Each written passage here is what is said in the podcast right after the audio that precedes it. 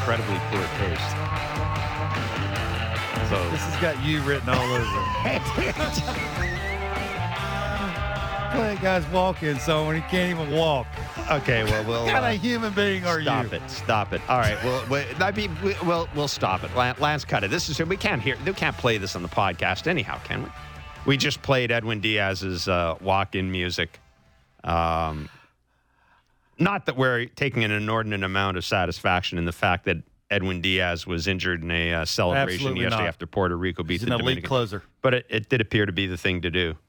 And um, at least for Jeff Blair. well, only because, Uh, only because I know that this morning, oh, Buck Showalter sitting down to his bowl of meanies, he has every morning, is a bowl of meanies. He's sitting down and he's thinking to himself, if I Crap. thought this was going to happen, I never would have invented the damn game to be with, to, to begin with.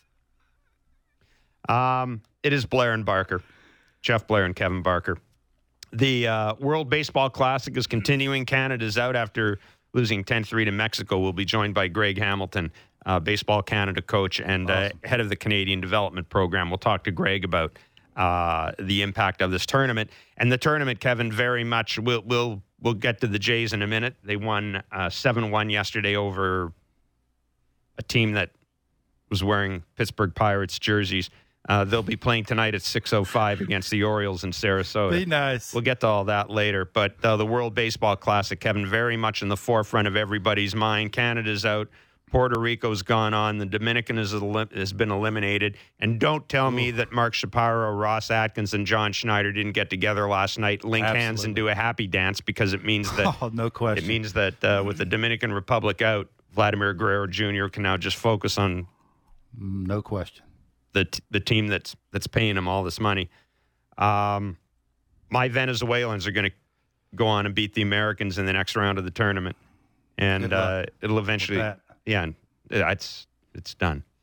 Um, but the story, Puerto Rico being the Dominican Republic in the celebration, and we still really don't know how it happened. But Edwin Diaz, who came out to close the game for Puerto Rico, it's been called a knee injury. It looked at first like a foot injury, given the fact he was dragging his foot off at a at a bizarre angle during the celebration. Either he fell or he twisted something.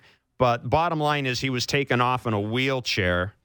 Uh, he is going for an MRI today. Look, this is the best closer in the game.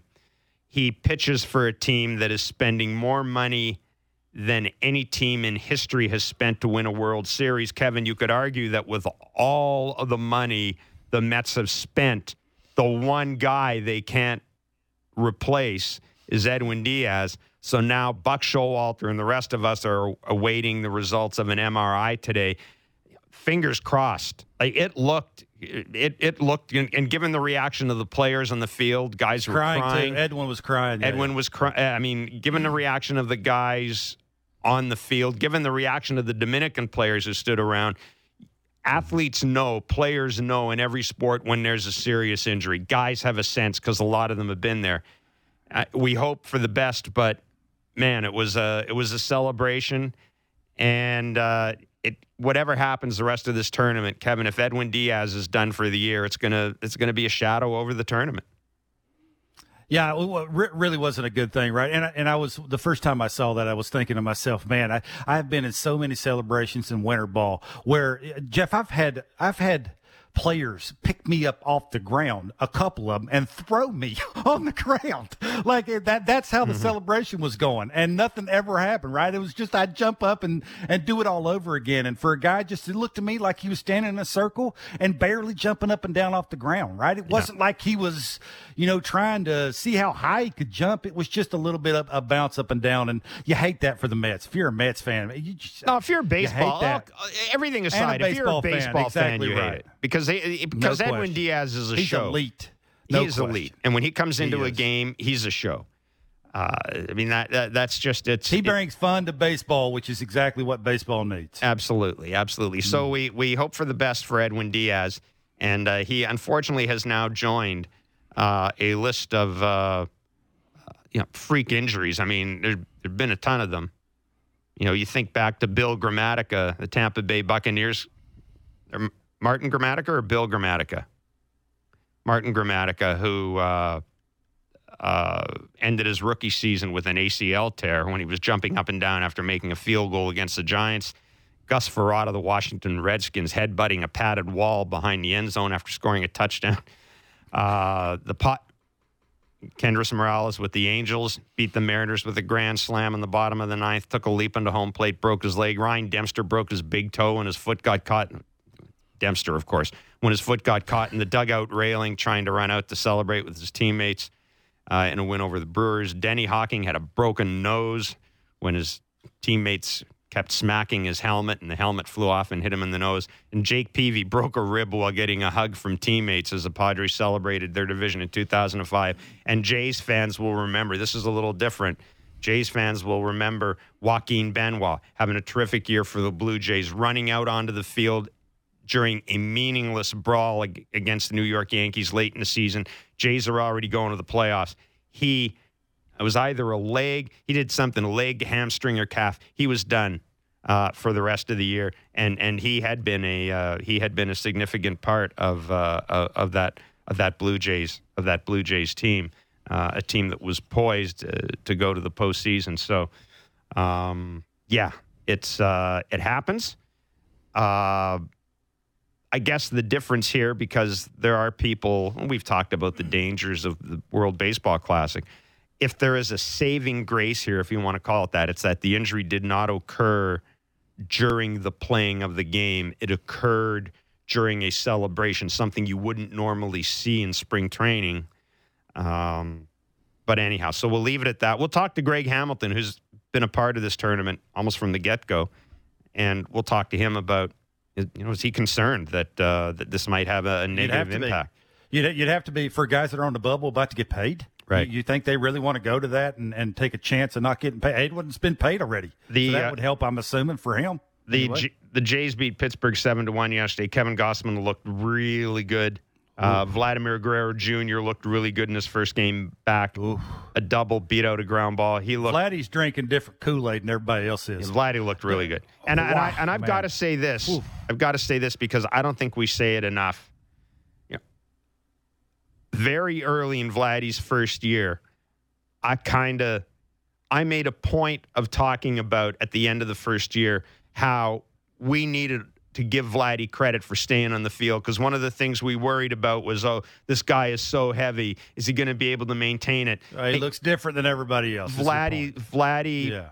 Vladdy and Bo play every day, and and and we just we need to keep that in mind it's no good paying a guy a bazillion dollars if he isn't going to if he isn't going to play any day every day. And that's one thing that I think we need to keep in mind when we talk about these two kids.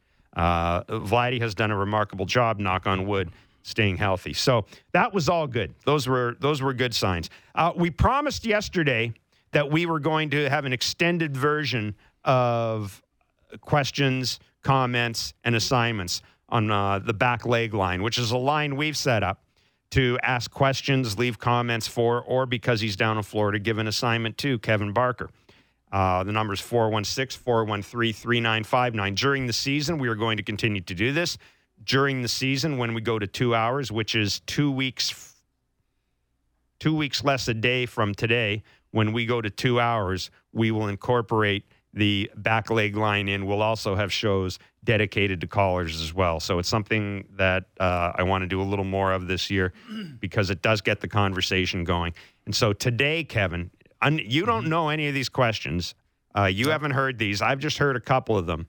So we're going to throw open the phone line with a selection of uh, of questions, and uh, I don't think we need to play the uh, the tape the voice, the tape of what callers will hear when they call up the voice line. Let's get right to the first call. Uh, Mr. Boffo. Hey, guys. Justin from Vaughn here. Just a quick question about uh, Jordan Romano. If he goes down, who's the Jays' backup closer? Oh, and for Kevin, his assignment, where's Jimmy Garcia? Have we seen him yet? Because I don't think I've seen him on the mound. Thanks, guys. Love the show. Buck Showalter forever. Oh, how did that get on? Yeah, Jimmy Garcia's at WBC. That's why you haven't seen him. Uh, he's he's uh, look. I've never seen him look better. I don't He know. hit, about he hit Kev, Jeff, Kev, Kevo. He hit. He hit. He hit. He was facing. Ah, damn! I made a note about this. Uh, he hit 98.2 at the World Baseball Classic, facing Reyes, Perez, and Torres. Um, 98.2 miles an hour. He's he's looked good when they, when they've used him.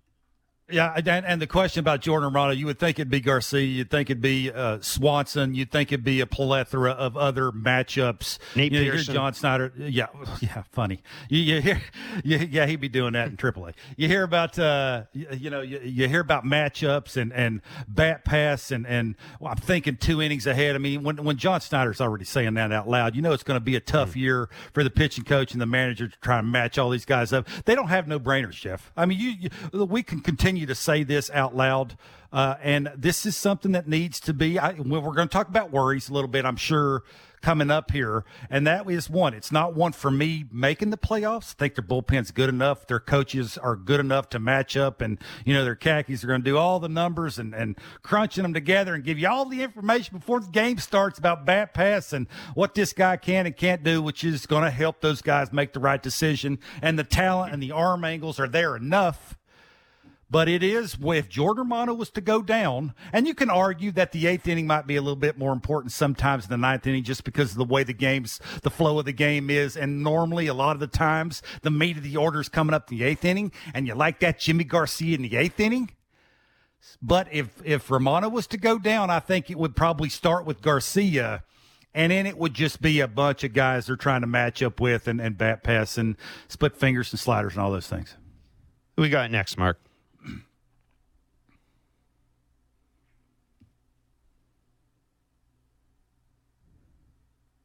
Hello. Hi there, this is Rob from Peterborough.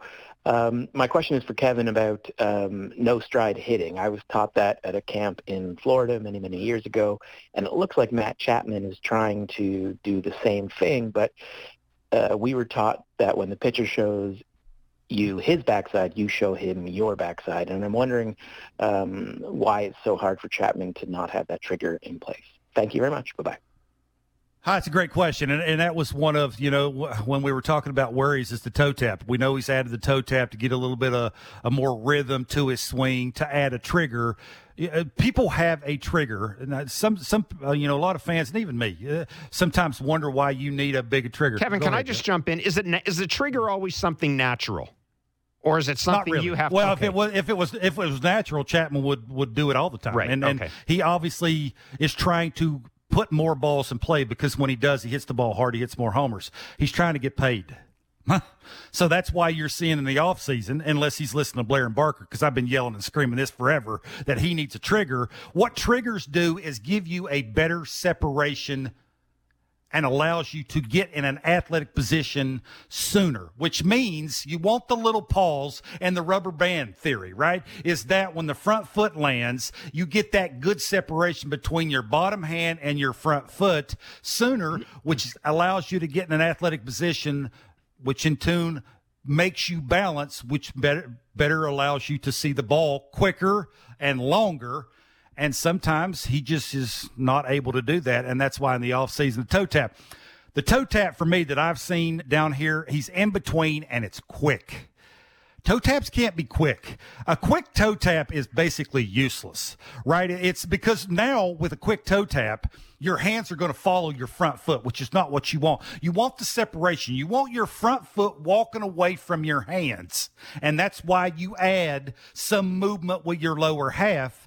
And I just think he's in between to Rob's point is I don't want to say it's hard for him, but you can actually see him thinking about it. And when you're thinking about it, you're thinking more about what your lower half's doing instead of see ball, hit ball. And he's one of those guys that needs to think more about see ball, hit ball than his lower half. I do like that he's trying this. I'm just not sure that I'm on board with the toe tap. So I think that for me is a work in progress. Do you prefer to see a trigger involving hands? Do you have a preference, in other words? Yeah, well, again, this is to each his own, right? This is why you need to go into a batting cage and see what works for you. Ken Griffey, it was a big hand movement guy. Not a lot of guys can do that, right? It's it's a timing thing of the circular movement with my hands have to match up to when my foot is going towards my positive move, which is mm-hmm. towards the baseball. It has to match up to that. So you're getting your separation back to where you have that little pause and you're in your athletic position. Not a ton of people can do that. That's why you're seeing leg kicks. You're seeing whatever it is, the movement of their hips. The, the it's a lot of different things. It's hard to do. So you don't see a ton of people doing that. Cavan Biggio does it. Does it look normal to you? Not really. That's why you're starting to see him now because he's not an everyday player. Jeff, he'll do it fast. And then when the pitcher about releases the ball, he really slows it down because he's trying to get the timing of the hands rotation matching up with the front foot landing in an athletic position. Let's go to another caller. Hey, this is David calling. Um, love the show. I have no complaints for Jeff or you. Um, I did want to ask one question about the season coming up and the fact that we only have one left-handed reliever and how it's going to pan out down the stretch for matchups and everything like that. Uh, keep doing what you're doing. Thanks. Bye. Now that Kevin, let let's uh, how much of let's talk about some of the worries. Let's use this question as a way to jump in the worry. How much of a worry is it to you that the left, the only lefties, Tim Mayza, and you, you've got Trevor Richards, and of course the changeup, uh, effectively you know, makes him. I'm not going to say makes him a lefty, but it's an effective pitch against lefties. How much? Let does me that, ask you. Let me ask you a question. you? Let me ask you a question. Do you think this bullpen is a championship No. bullpen? No. then there's your answer. Uh, Trevor Richards for me will will get a lot of play against a left-handed hitter because of the changeup. And you heard John Schneider yesterday, and I was watching him. I was behind home plate. Looked like he got a little extra gear to the heater. He looks like his mechanics are a little bit more connected, which allows him to be able to throw the fastball with better command, which will make the changeup better to a lefty. And you heard John Schneider. I don't remember who asked the question, but John, somebody asked the question about Trevor Richards throwing against left-handed batters and how's that going to work out? And john was very good about saying the fastball command was better because he's better he's uh, better well-rounded and connected with his mechanics. He's staying over the rubber. He can throw that fastball which makes that changeup that much better which allows me to be able to match him up against, say, a couple lefties and a righty are coming up, and Tim mm. Mason was used the day before, right? He's the guy that's probably going to get the tougher left-handed hitters would be Mayza because he's left-handed, the sinker. He's been okay against them. And now probably if he's not available, I would guess it would be Richards. And, you know, he's not a ni- he's not an eighth or ninth inning guy. But in the seventh inning, if you got a couple of lefties coming up and a righty, that's probably the guy you're going to throw out there, and he can get some guys out that way. It'd be interesting to see how they use Bass against lefties because he's added splitter. He told me, he walked by me the other day, and I said, You're throwing some more splitties. Well, I want to pitch more. I want to throw more against lefties because he's a matchup guy. Mm-hmm. So he's going to throw splitties a little bit more. Swanson is another interesting guy. Splitty, uppercut from a lefty. Does that match up? Probably thinking he's going to throw more against righty. So long winded answer. This for me, the bullpen is a work in progress. The bullpen's good enough for them to make the playoffs because the Chris Bassitt and you think the rotation's good enough, give you enough innings. You can hide some of the woes and what it is coming out of the pen. Championship bullpen, winning a World Series with it for me and for you, Jeff, it's just not here yet. It, it needs to be worked on. Before we go back to uh, to the voice notes, any other any other pressing concerns? I mean, clearly, Yeah, the biggest- the clearly biggest one- Berrios start and and the ro- the depth of the rotation, they don't got any. I, I really hadn't noticed that till I came down here and I started seeing, you know, the Zach Thompsons and the Thomas Hatches and the, the rubbers. The rubbers met the road for Thomas Hatch. I mean, I, no offense, but the championship teams don't throw Thomas Hatch in the big leagues and let him start. I'm sorry. I'll be the first to say it. I that those for me are guys you're trying to rely on, and that's why I said get Ricky Tiedemann as healthy as you possibly can. Call him up and leave him up here. Let him do whatever he needs to do. If somebody was to go down, or you say Kikuchi is not what we think he's capable of being because of what we've seen so far in spring training, they just don't have any. Jeff like Drew Hutchison, Tom, uh, Zach Thompson, Thomas Hatch, Casey Casey Lawrence. I. yeah, again, I, you look at the Braves. This is what I keep continue hmm. sort of throwing this back to. They won 102 games last year. They used 11 starters. The Jays don't have six. Mitch White's their sixth starter. After that, it is you're flipping 15 names against the wall and you're praying and hoping that that dude can give you four innings. should mention by the way that Ricky Tiedemann is scheduled to throw a side session on Friday, so maybe we'll That's get great. a read. He's That's got great. a soreness in his shoulder. Let's go to the next. Yeah. Yeah. Ray LaFave calling from Richmond Hill, loyal uh, and longtime listener of uh, Blair the historian and Barker the technician. Uh, my question is, why did they let Raimel Tapia go? Uh, they complained for the last couple of years about left-hand batters, and his average uh, fluctuated between 260 270. And I didn't watch 162 games, but when uh, the ones I did watch, I never saw him drop a ball in the outfield. So can you explain to me why he was let go? Thanks a lot. Bye-bye. My answer is no. Kevin? No, no. Why you don't? You didn't want him to go? I don't You- know why you- they let him go. That's a great question, but I, I, I could probably guess that they think Dalton Varsho is a is a better defender. He's younger. He's cheaper. They can use the money that they'd have to pay Raimel Tapia to go out and get a better bullpen arm or add one if they have to add one because of payroll. That would be my guess. Raimel Tapia, for me, look, he he creates havoc.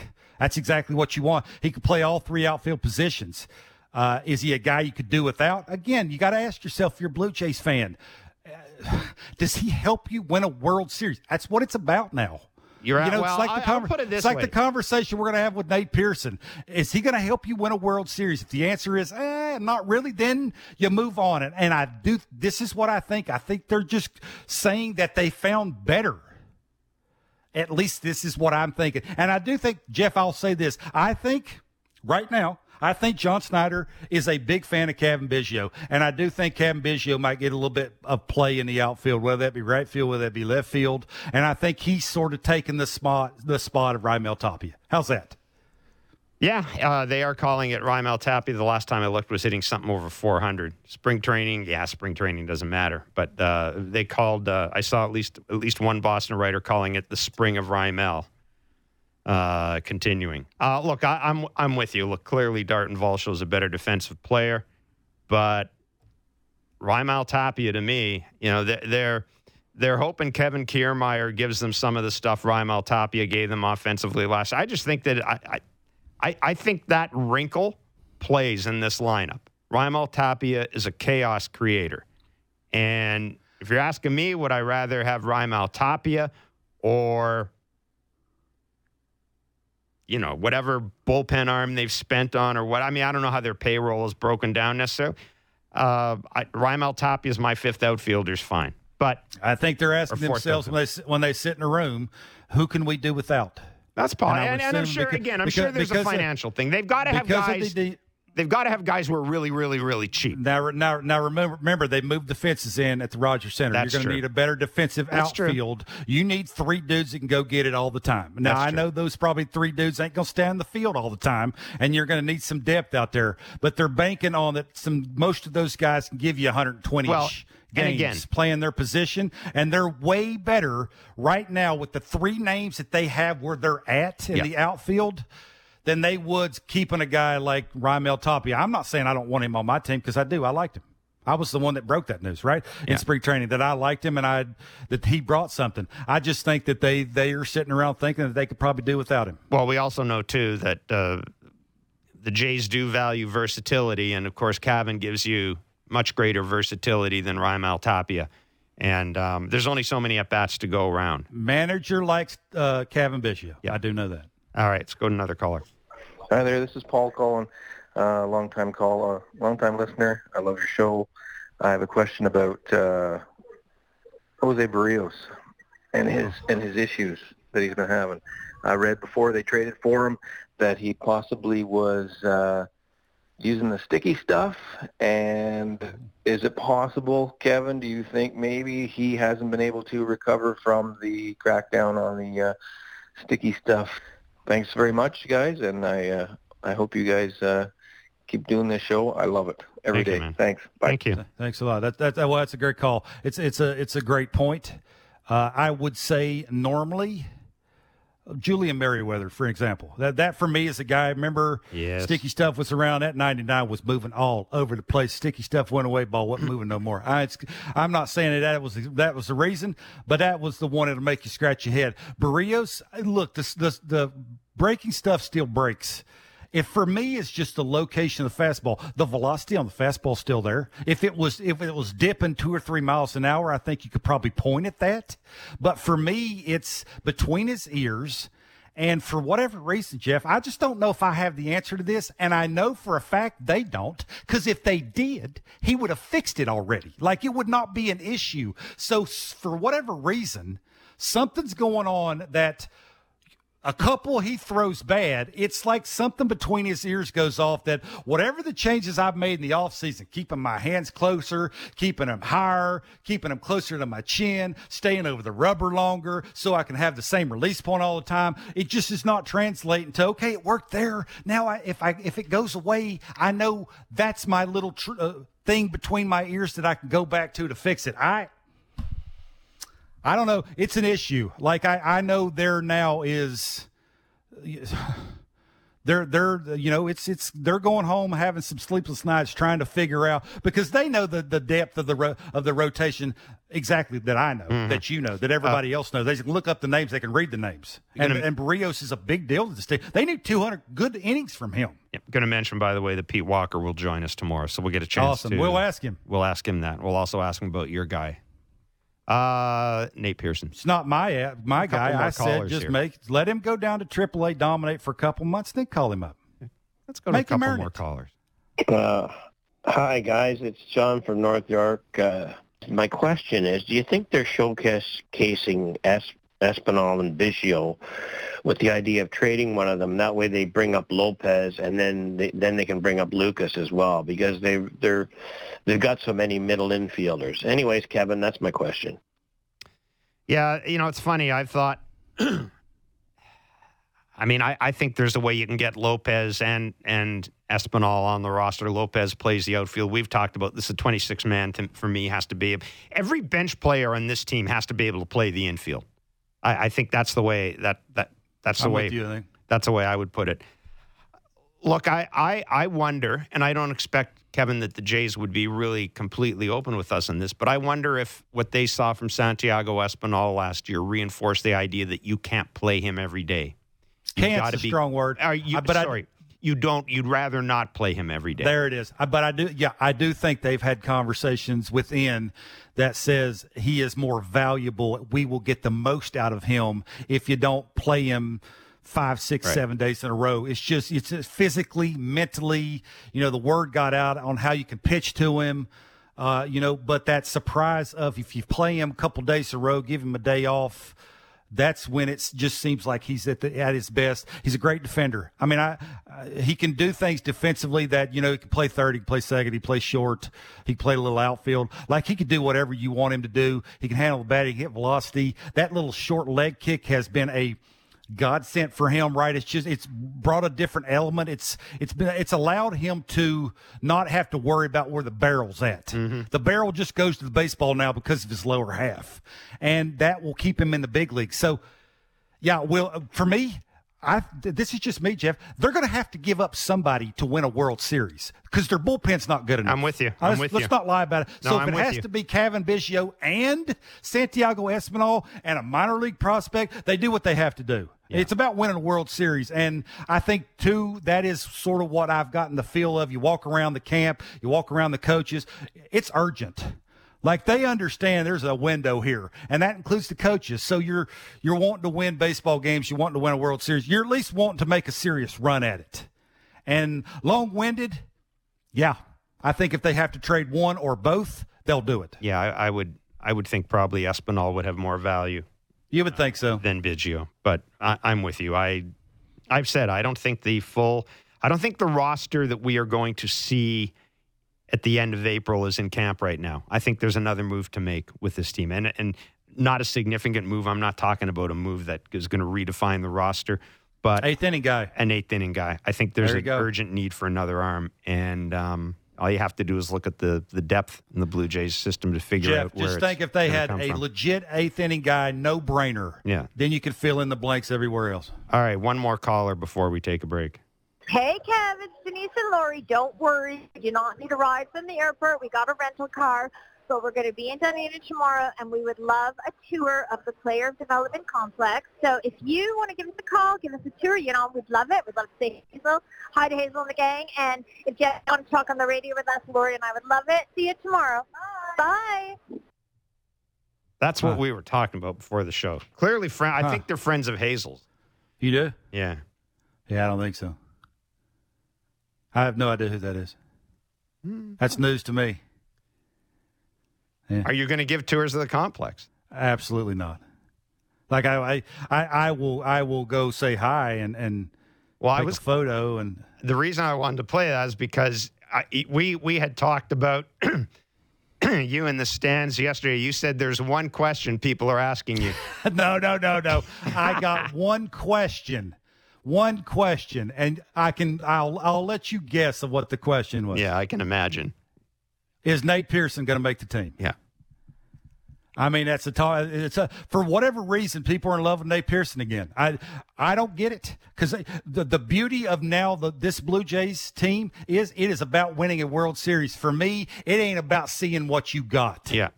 I'm sorry, they're over that. It's about winning baseball games and winning a World Series. You see what you got in the minor leagues. The World Baseball Classic has uh, come to a conclusion for Canada. Uh, Canada lost to Mexico yesterday. Young Canadian lineup. Somebody made the point yesterday. I think it was Jon Morosi, uh, who sure does love him some WBC. My God, find yourself something you love the way Morosi loves the WBC, and you're going to be a happy, happy person. He's but good anyhow, at covering it. Ah, he's he is. I mean, he's He is. He's the best. he's he's Mr. WBC. There's no doubt about it. But um, something I, I've got to check. We'll check with Greg Hamilton. This Canada had more. Canada's lineup. This is kind of gets to the youth of it. Had more of teams. They had more top 30 prospects on their respective teams than any other lineup in the tournament. In other words, there was a lot of there were a lot of young position players, not a lot of established major league players. Um, I'm sure Canada would much rather still be playing. Canada still hasn't gotten out of the preliminary round of this tournament. But again, it was a young lineup, uh, a young lineup that didn't have their best starting pitchers with them. But boy, oh boy, it's a little bit like they're a little bit like where Canada basketball was a couple of years ago with the national junior program. You close your eyes, you think three or four years down the road, that lineup, if everybody stays healthy, that lineup is going to have an everyday major leaguer in it, top to bottom, one to nine. There'll be an everyday major leaguer in it. We'll talk to Greg Hamilton. He's a coach, was bench coach with the Canadian team. He is also the manager and general manager of the national junior team, the development program that's put so many of those players into the major leagues. Greg Hamilton joins us next. It's Blair and Barker on Sportsnet 590 The Fan, Sportsnet 360, and wherever you get your favorite podcast. Breaking down the top stories in hockey and Elliotte Friedman every day. The Jeff Marek Show. Subscribe and download the show on Apple, Spotify, or wherever you get your podcasts.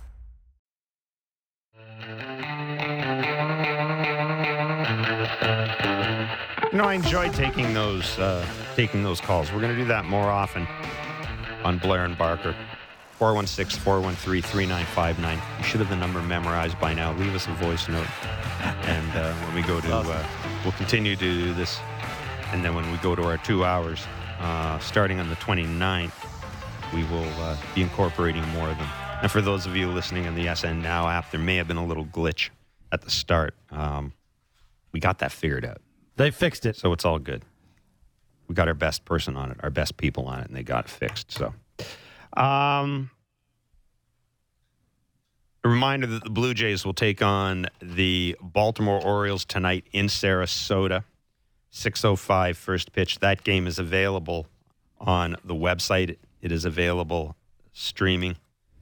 Uh, it just seems like there's a ton of games but against Baltimore and Pittsburgh.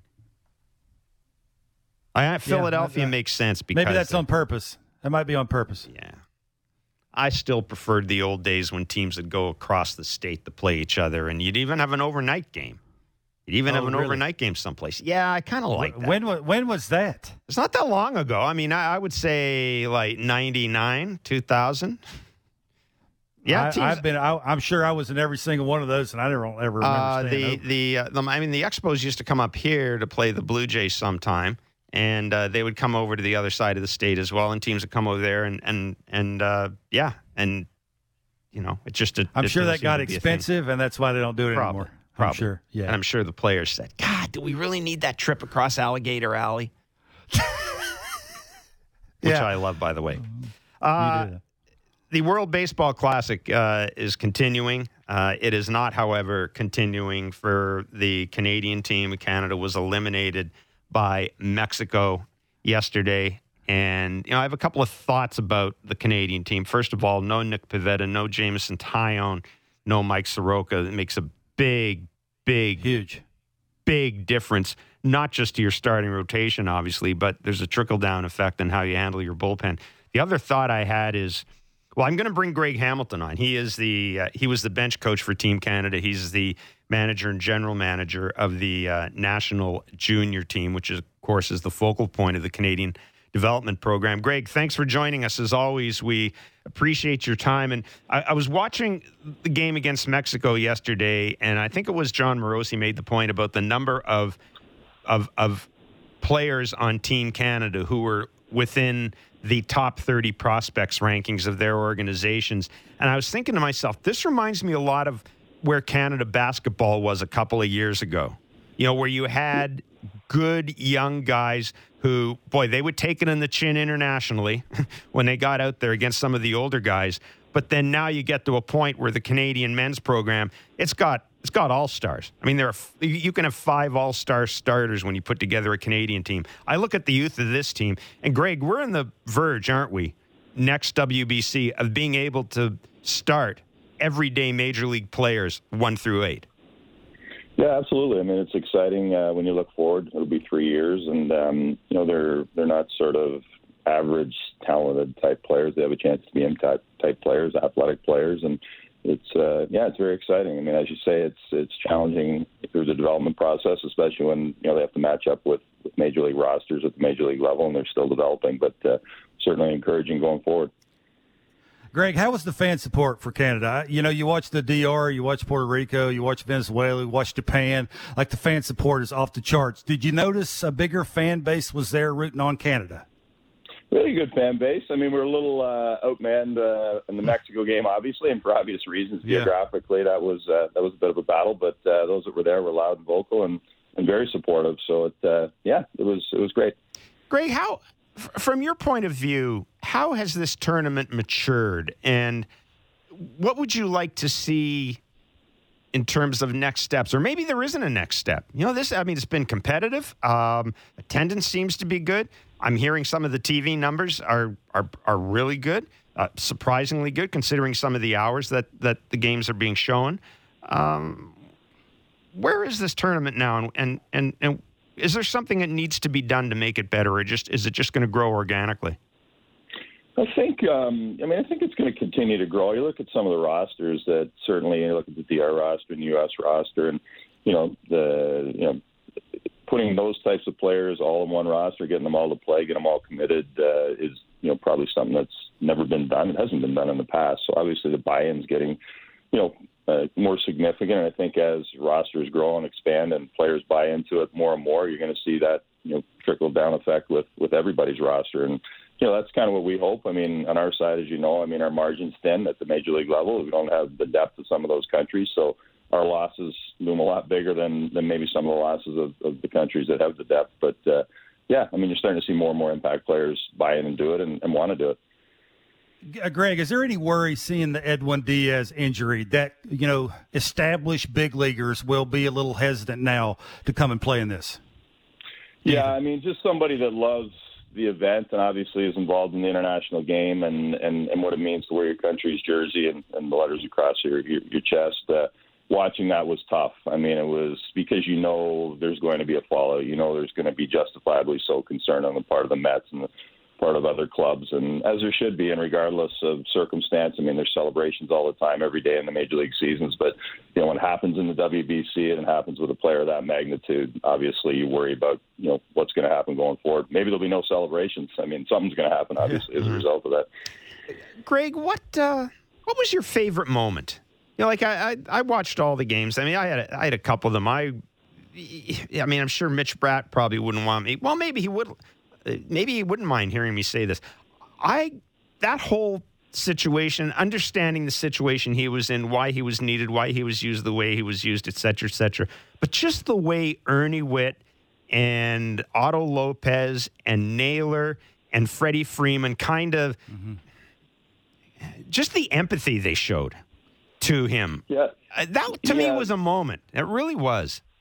Absolutely, it was special. I mean, um, you know, what a what a task, right? I mean, look at that lineup and to face that lineup, and you know, he's very advanced for a kid his age, and he's a he's got a really bright future. But as you say, to you know, to see the the collective passion and concern for his development, we all knew what that meant, and we didn't want it to be a negative going forward. I mean, you have a lot of concerns when you start a 19 year old against a lineup like that, and if you don't, you should. Um, but I think how you handle it, how you deal with the, the person and the individual, and and and you know it, it goes a long way sort of from him for him to draw positives out of it. And I think when you've got Freddie standing there and Ernie and you know an entire ball club behind him and, and, and players that you know that in his case uh, he watches on TV and, and emulates and wants to be similar to uh, it has an impact. I think that one Adam Loewen for all of us was, was very special. I mean that was that was a special moment as well. So uh, the tournament draws those types of things out and it's it's it's great to see. I would think too, from your position with the National Junior Program, you would. You, look, you guys do a lot of travel, and we all know that travel tends to bring people closer. I would think you probably have a pretty good idea of what makes those guys tick. And in addition to, you know, the fact that organizations would say, sure, let you know, yes, let pitch him in that situation. You probably had to have a pretty good idea of what Mitch is like to run him out there, right? Like that that he could handle whatever happened, that he could handle it, that it wouldn't leave scars.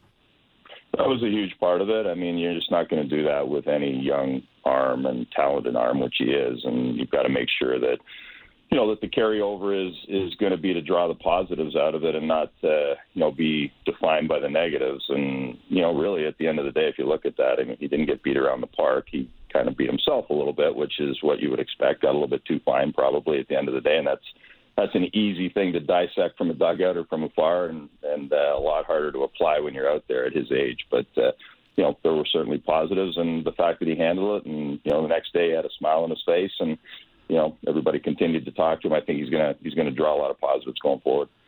Otto Lopez has the chance of making the team out of spring training for the Jays. Give me your, Greg, your scouting report. You've seen him up close and personal now. Give me your scouting report on Otto for us. He's just he's steady. I mean, he does a lot of things well. Um, you know, nothing is off the charts plus in terms of what he does, but he does a lot of things well, and he, he can play multiple positions. He prepares every day. He comes to play every day. Puts his work in every day. He's just he's a really professional player. I mean, I remember we had him three years ago in a in a tournament when he was a little bit younger, and we didn't play him a lot. And and what I was impressed with was that he did his work every day. Was very consistent. He stays really within himself as a hitter. Um, doesn't try to get too big. Knows who he is as a player, and you know defensively puts him in spots, puts himself in spots where he can make plays, and you know just doesn't try to do things that he can't do, but he does things that he can do very well, and he, he does a lot of things well, solid. Was there a, and, and maybe this is too early to ask this question, but I'm going to ask it anyhow. Looking back in the tournament now, was there a player who was better than you thought he'd be, or did more than you thought he'd do, or just uh, rose to the occasion? Not to take anything away from him, but a guy that you just said, "Man, I'm so happy to see that." You know that that was just such a big hit for him, or such a big play for him. I thought Owen Caissie had, had a real good tournament for his mm-hmm. age. You know, I mean, that at bat, and which was a key at bat in the Colombia game to extend that lead and to be in that type of situation when we kind of didn't, you know, weren't able to extend it a couple times, and in a game we had to win to come through in that spot and take the ball the other way. I mean, he, he showed that he could certainly supply some power against upper level pitching. He showed that that he belonged against quality arms, and you know he's got a ton of power. So I mean, the ability to kind of come in here at his age, only had a couple years of pro ball, and you know to start you know, on a, a fairly frequent basis and, and produce was, you know, something that I thought was really telling and, and telling for his future. Julien, people might say, uh, you know, what about him? But uh, that one to me wasn't a surprise. I mean, he's always hit. I mean, he was the MVP of the I think in Double A last year. He led the fall league in hitting, and he just hits. And I think he's not far away from television. Listen, Greg, we really appreciate you joining us. Thanks so much. Congratulations. I know you guys would have obviously you'd rather still be playing, but I think those of us who followed Baseball in Canada, man, you look at that lineup, and as I said, we're not that far away from having a lineup where we're running out everyday players and uh, and, and guys with, with with with major league experience. So thanks for doing this. Travel safely. Thanks, Greg. Appreciate it, guys. Thank you. Yeah, care. thanks, Kev. Bye now. Greg Hamilton, bench coach of the uh, Canadian WBC team and uh, general manager and manager of the national junior program. And, again, all, all these, it's um, the, the the national junior program. There, there's a real sense of loyalty to the program, and whenever you have this tournament, there are players who aren't going to be able to compete for a variety of reasons, for health.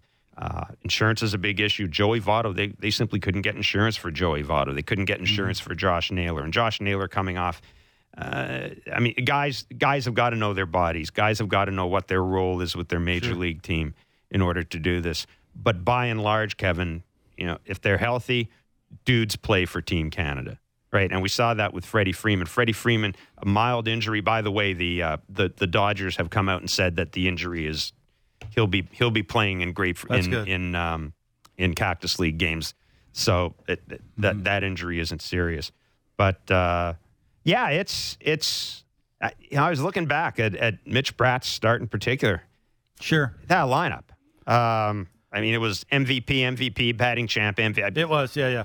You know, And listen, uh, to, listen to how sad Freddie Freeman was when he got hurt and he couldn't play in the last game. There, that you, you, that just tells you what that or that whole thing means to the caliber of player that Freddie is. I, I wonder going forward how the Mitch Bratt thing will he'll handle that because he'll always be known as, oh, you're that guy.